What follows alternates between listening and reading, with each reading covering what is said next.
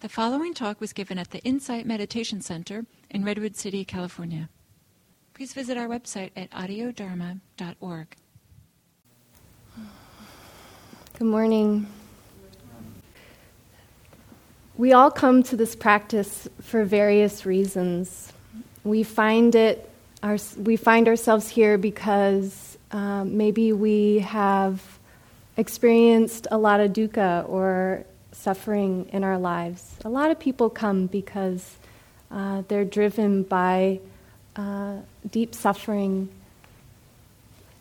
Some people come because they're just looking for more well being, more happiness, maybe a little less stress.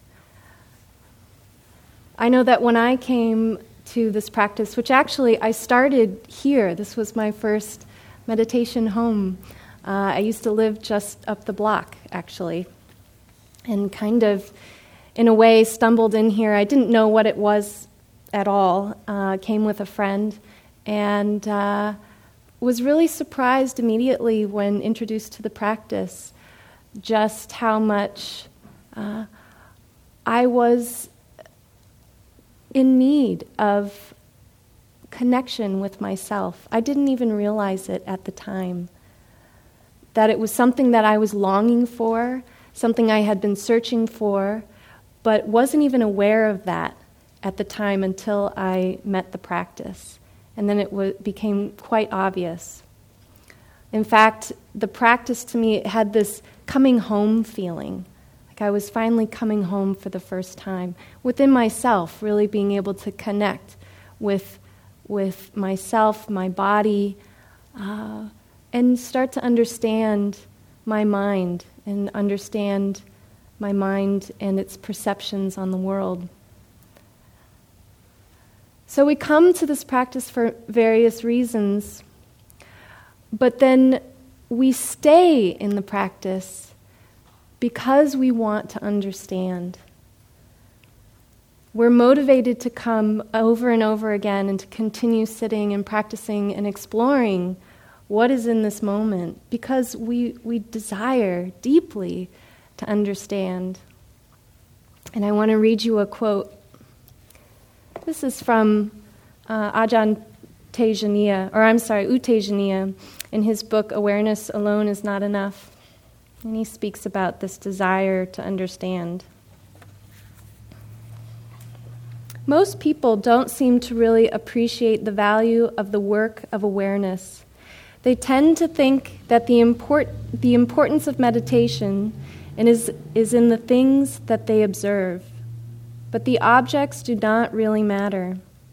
People also spend a lot of time thinking about the results. They want to experience peaceful states, they want to bliss out. Then they get attached to these states and to the objects they focus on. The real value of meditation is not in getting such results, however enjoyable they may be. The real value of meditation is the actual process of being aware and understanding what is happening. The process is important, not the result. Instead of complaining about what is or is not happening, you should appreciate that you are aware, regardless of what you are aware of, and learn from it.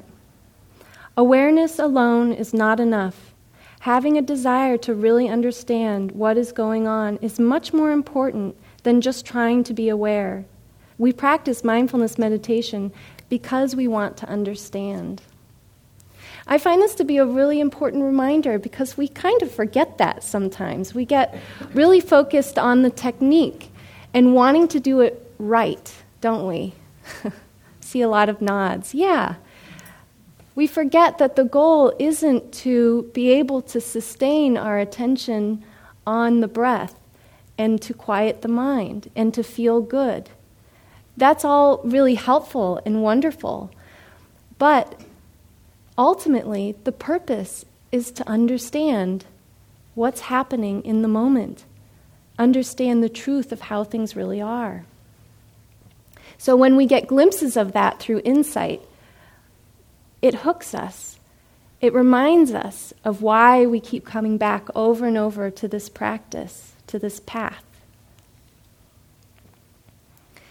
And so the Buddha lays out this beautiful eightfold path of practice. This is something that in the last month I've been teaching a month long intensive in Alameda where I teach uh, on the Eightfold Path. And it's been a really beautiful exploration for myself teaching it. Anytime I have to teach something or get to teach something, I then get to learn and, and explore it a little bit deeper than, than I normally would.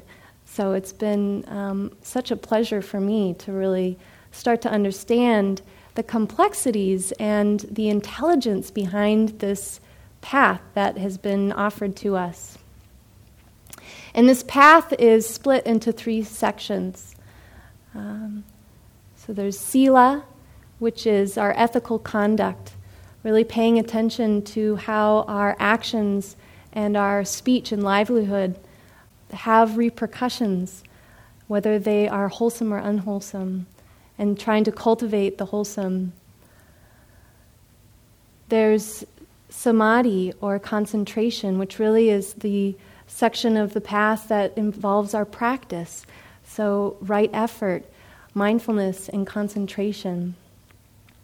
And then the last one is panya, wisdom. And this is wise view or understanding and wise intention. This being at the end of the path alludes to the fact that sila and samadhi help cultivate this wisdom, this understanding.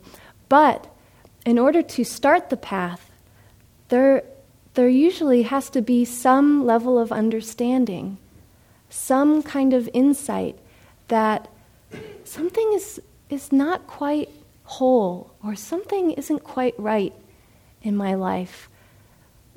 Understanding dukkha or seeing dukkha for the first time, really seeing it and understanding that maybe there's a way to the ending of this suffering.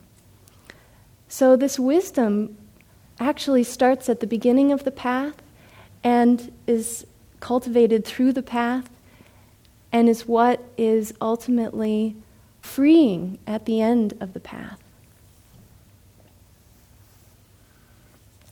As we begin to practice, and cultivate this eightfold path.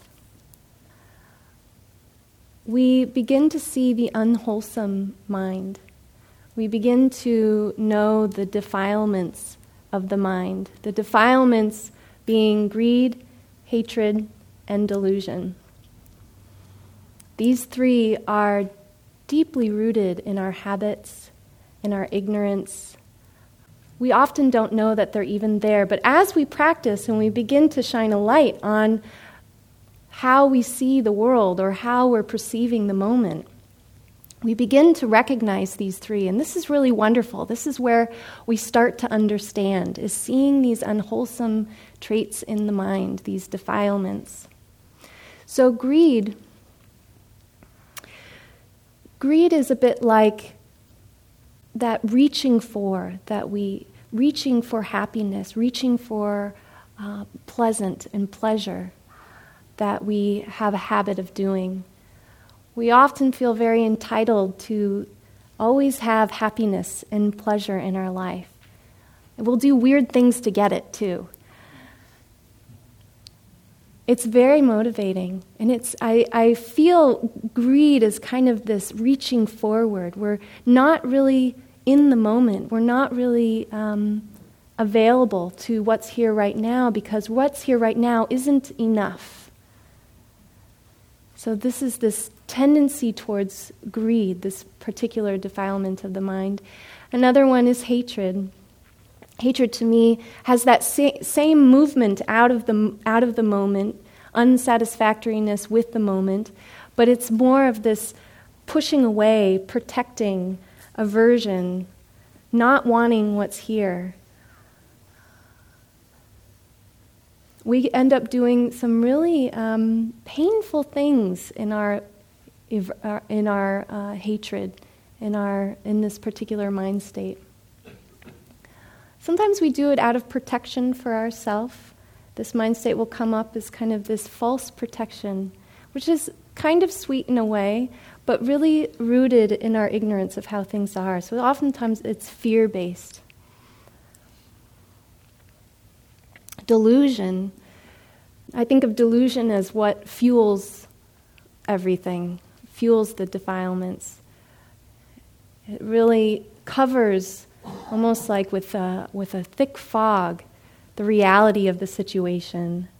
And so, oftentimes, because of delusion, we're completely unaware of uh, our habits, unaware of the greed and hatred that might be fueling or coloring our perception in the moment. And so, this delusion is often there, is often present when the other two are there, especially when we're not seeing them clearly. Sometimes these defilements are, are talked about as poisons in the mind. So, poisons that really saturate and color our perception. I think of them as weeds in a garden. You have ever planted a flower bed, you know that it's important to uproot those weeds. If the weeds are left alone, then the roots oftentimes can choke the flowers that have bloomed or spread and make it difficult for the seeds that you've planted to ever bloom. And so, in the same way, uh, these defilements, these poisons in the mind, they distort our perception and they prevent us from really understanding.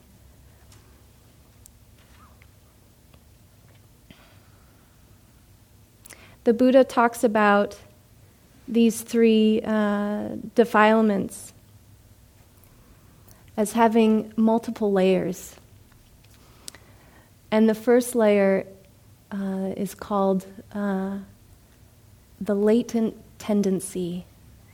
Uh, in other words, saying that these poisons in the mind can be dormant and oftentimes, this is speaking about uh, karma, cause and effect. Perhaps something that we've done in the past, uh, mind state that wasn't seen clearly, an action or speech uh, that cultivate, cultivated some unwholesome mind state that then kind of lingers there. And so, this latent state uh, is the first layer and I think of it as the roots of those weeds in the garden. The next layer would be manifestation. So these uh, latent uh, tendencies have now arisen into, due to some kind of influence, have arisen into the mind, and now they are in our thoughts, they're in our emotions, they're in our intentions, and our perception is now very much colored by them. I think of this as the growth of that weed just before it hits the surface of the soil. The last one is called transgression. Uh, this layer is where we haven't caught the defilement, and now it's coming out of our mouth. it's coming out in our actions. And in this way, I think of our, our weeds in the garden. This is the, the part that we actually now see sprouting out. Uh, oftentimes, I think when we're practicing, especially in the beginning, we are noticing the transgressions quite a lot, aren't we? And so, uh, we find that through the path, that sila, the practice of ethical conduct, protects us and helps us uh, chop off that weed uh, at that right before it sprouts or right before it comes out of the soil. So this transgression uh, in our, that comes out in our speech and in our actions, we can pull that weed through our sila uh, by developing wholesome conduct. Samadhi, the section of the path that has to do with our practice, allows us to see and understand these defilements when they arise in the mind, the manifestation of these defilements. We can begin to understand them, dissolve them, stop them, or at least not act from them through our practice. This is all wonderful news. and the, this path also gives us a way to go to the root of these defilements and, and actually uproot them. This is done through wisdom, the cultivation of wisdom. This is how or why uh, wisdom is at the is the cul- culmination of the path, or it's the end of the path. These roots, what what is actually nourishing these defilements is ignorance. And so if we're ignorant to what's going on, if we don't understand, uh, just through that, we are creating the conditions for more weeds to be grown, for more weeds to be seeded. And so, this is why we practice, and this is why we stay on this path.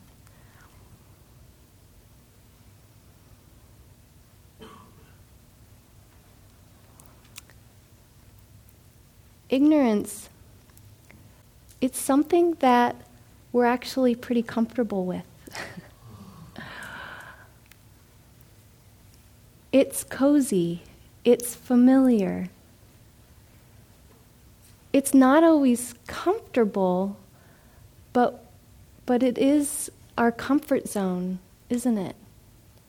That changes as we start to practice. More and more, we, we start feeling at odds what, with what was our comfort zone, but uh, it can be a little scary to leave that cozy place of ignorance.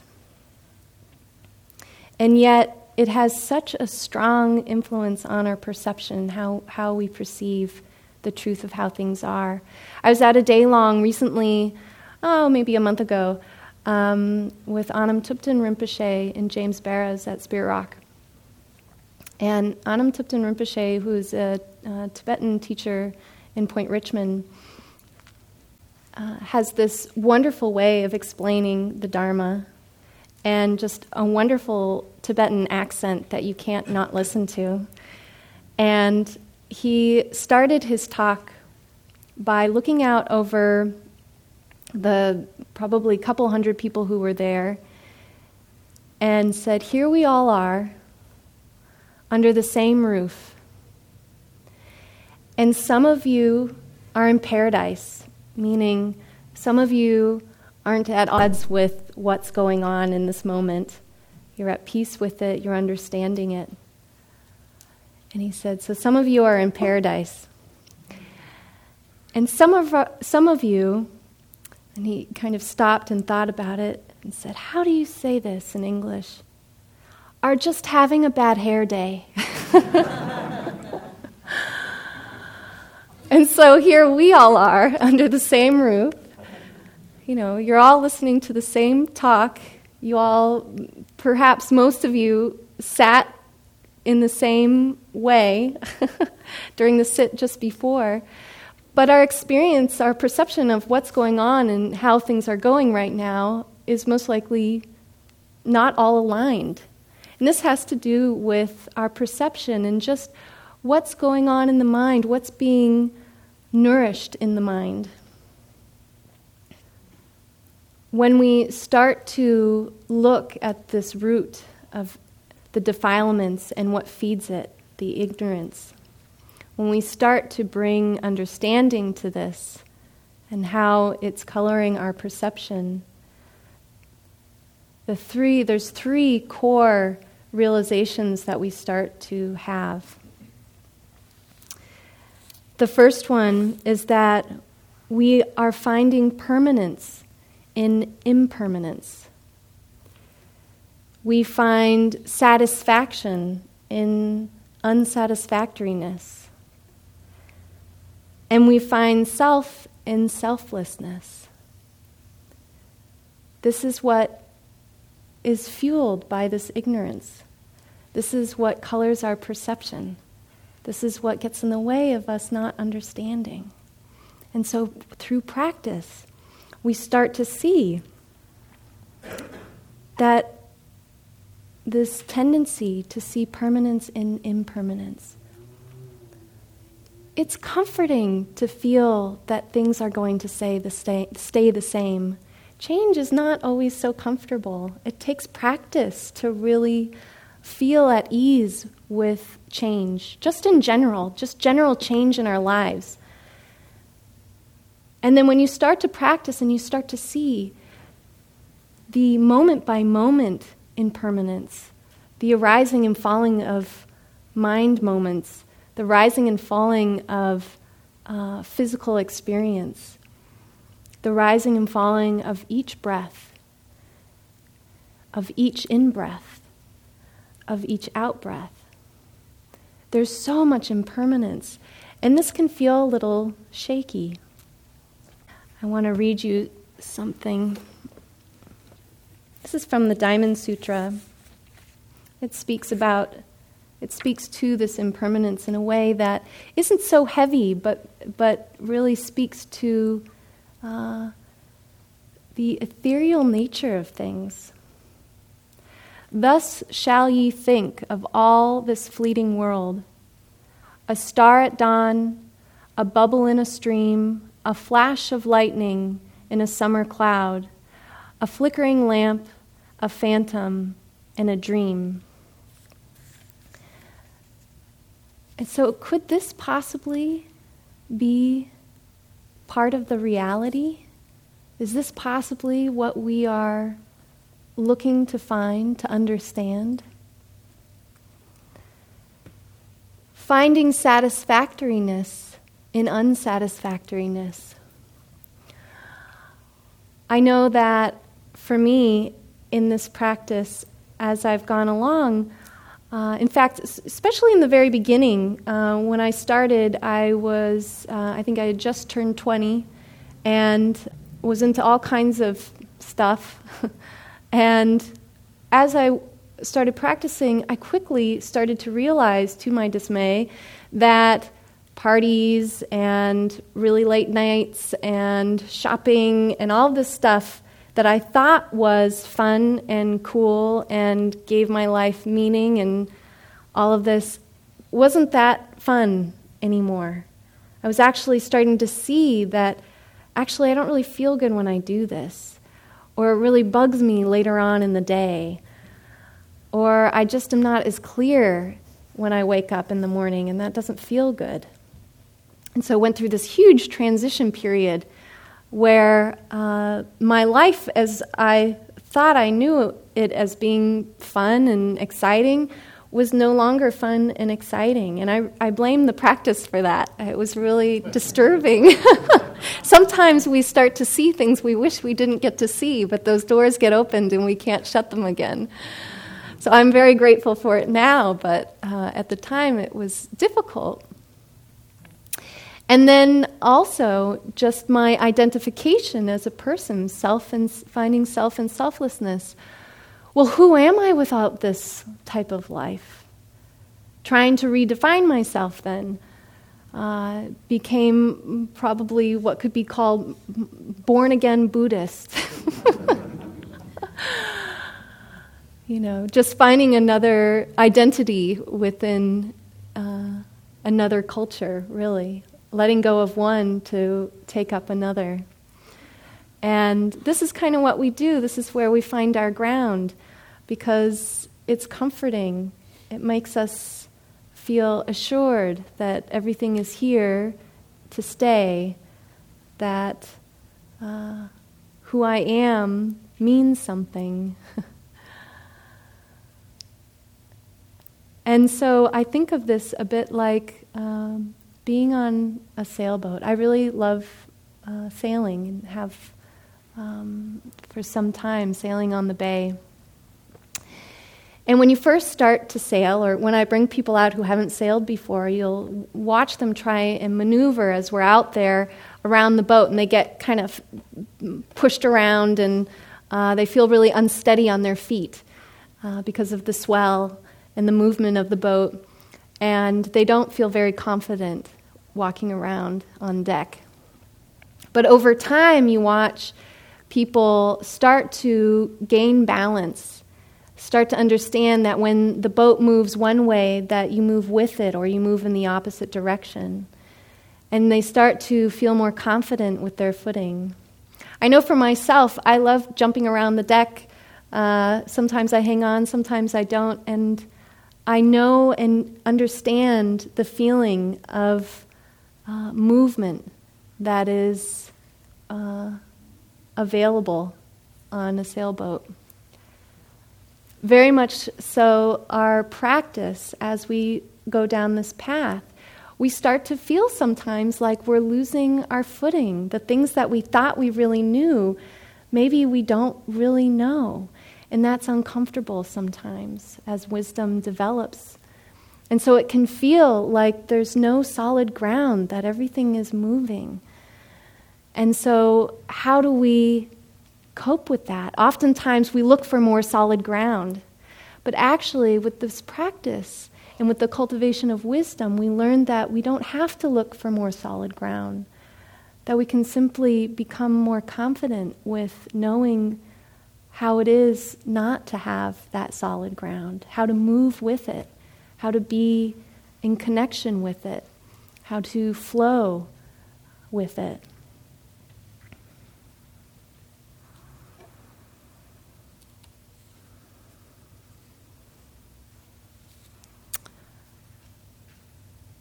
So I think I'll stop there because I, want to leave 10:45. Is that right? That's when we stop. I want to leave time for questions or comments uh, about what I've said, or if you have questions about practice in general, that would be fine too. And I think we have a microphone that will get passed around if you wouldn't mind speaking into that. Yeah. It's nice to see you back. Welcome yeah, home. Thank you. Um, as you were talking, I was wondering. I remember sure, when I saw you last. Um, you guys were just ready to go on a big Asia adventure, and I was wondering how how your um, your trip because a lot of us uh, you know think well okay well we'll go to Asia and uh, develop our practice more or you know go to different uh, places to meditate and whatever and I just sort of wonder how that trip actually fit in, or did it, you know, with what you're talking about today? Sure. That's right. I love that you remember that. That was in 2005, wasn't it? Um, that's right. So when I, uh, that was part of my new identification as a Buddhist, had to go to Asia, which I'm so glad that I did. And I spent about six months in Thailand and a little bit in Burma and a little bit in Laos. And uh, it was really quite incredible and humbling, I would say, more than anything. Um, what I thought, again, actually shattered my idea of what Buddhism was. You go to the East, and Buddhism there doesn't look like this. It's there, there's spirit worship and merit building and deities and uh, gold Buddhas everywhere. And it's really different, incredible devotion, um, saturated in the communities. Uh, and so my sense of self was a bit shattered during that, and certainly humbled by the conditions in retreats where I spent uh, quite a bit of time on retreat while I was there in different monasteries and uh, it's no spirit rock. you know, so uh, yeah, it was uh, really incredible, and and it was just part of the journey for me. I found that um, that experience gave me confidence when I came back in my practice, and that I had the capacity to practice for long periods of time and all this, but Actually, I found the instructions when I came home to be really important and useful, um, more so than I found than I found personally in Asia. Um, others have had different experiences, of course, but uh, yeah, I think um, the my current practice is more in alignment with what I've learned in, in retreat at Spirit Rock and IMS and Forest Refuge.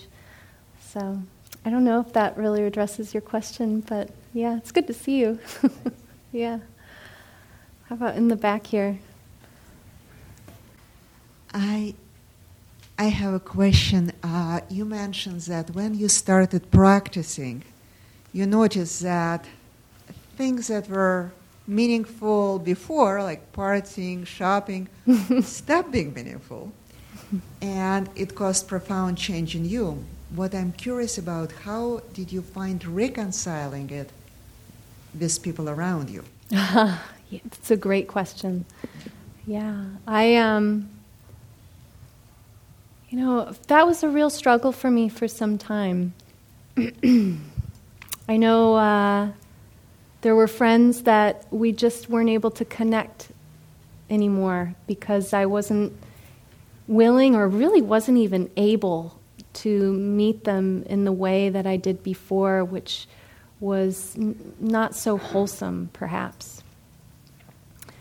Uh, it also, I think, because I took on an identity as, as a Buddhist or, or practitioner or whatever, um, I, I imagine I came off a little bit annoying to especially family members, and you know I talked about it a lot and probably a bit preachy. And um, uh, Sylvia Boorstein has a great saying that I really took to heart when I heard it, and I think was one of the things that really brought me to some more balance with, the, with it all.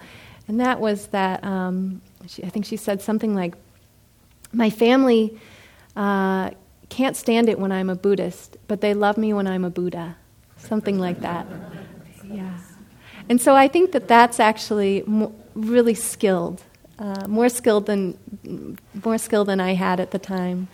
Um, that as we're, we're taking on these practices, we're not asking others to take it on with us, um, but to know that our cultivation and our understanding and our development of wisdom and compassion has, has a ripple effect.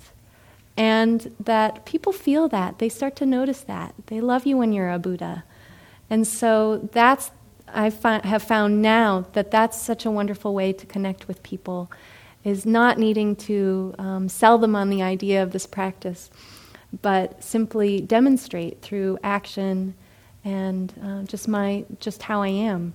And sometimes that gets them interested or not, and it doesn't really matter. Does that answer your question? Okay, you're welcome. Let's see, maybe one more. It's not really a question. I just wanted to thank you for your talk and to tell you how deeply uh, what you said uh, resonated with me about um, the shifting, that no, no solid ground, because yeah. I feel like lately in my life, that's what I'm experiencing. Yeah. And it's true that some people around me who kind of liked the way I was for years and years are, they're not so happy with yeah. it. But yeah. they have to they have to deal with it anyway. Yeah. So thank you so much for your talk. Oh, you're very welcome. I'm glad it was helpful. Okay. So we'll end by dedicating the merit and a little bit of metta. And I've really enjo- I really enjoy dedicating the merit.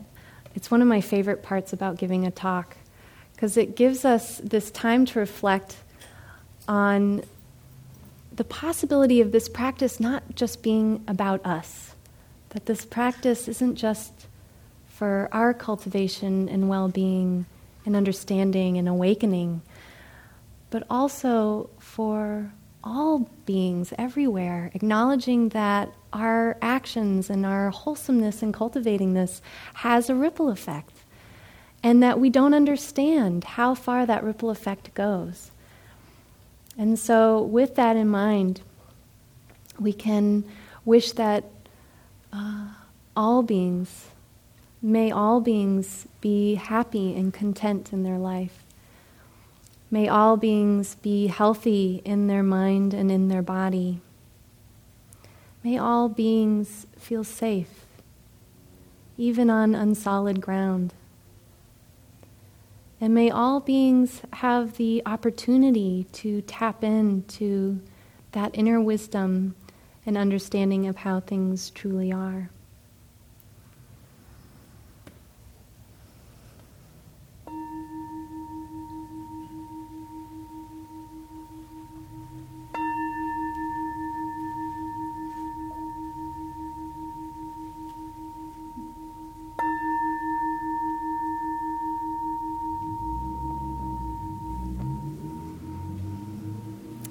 Thank you for your attention.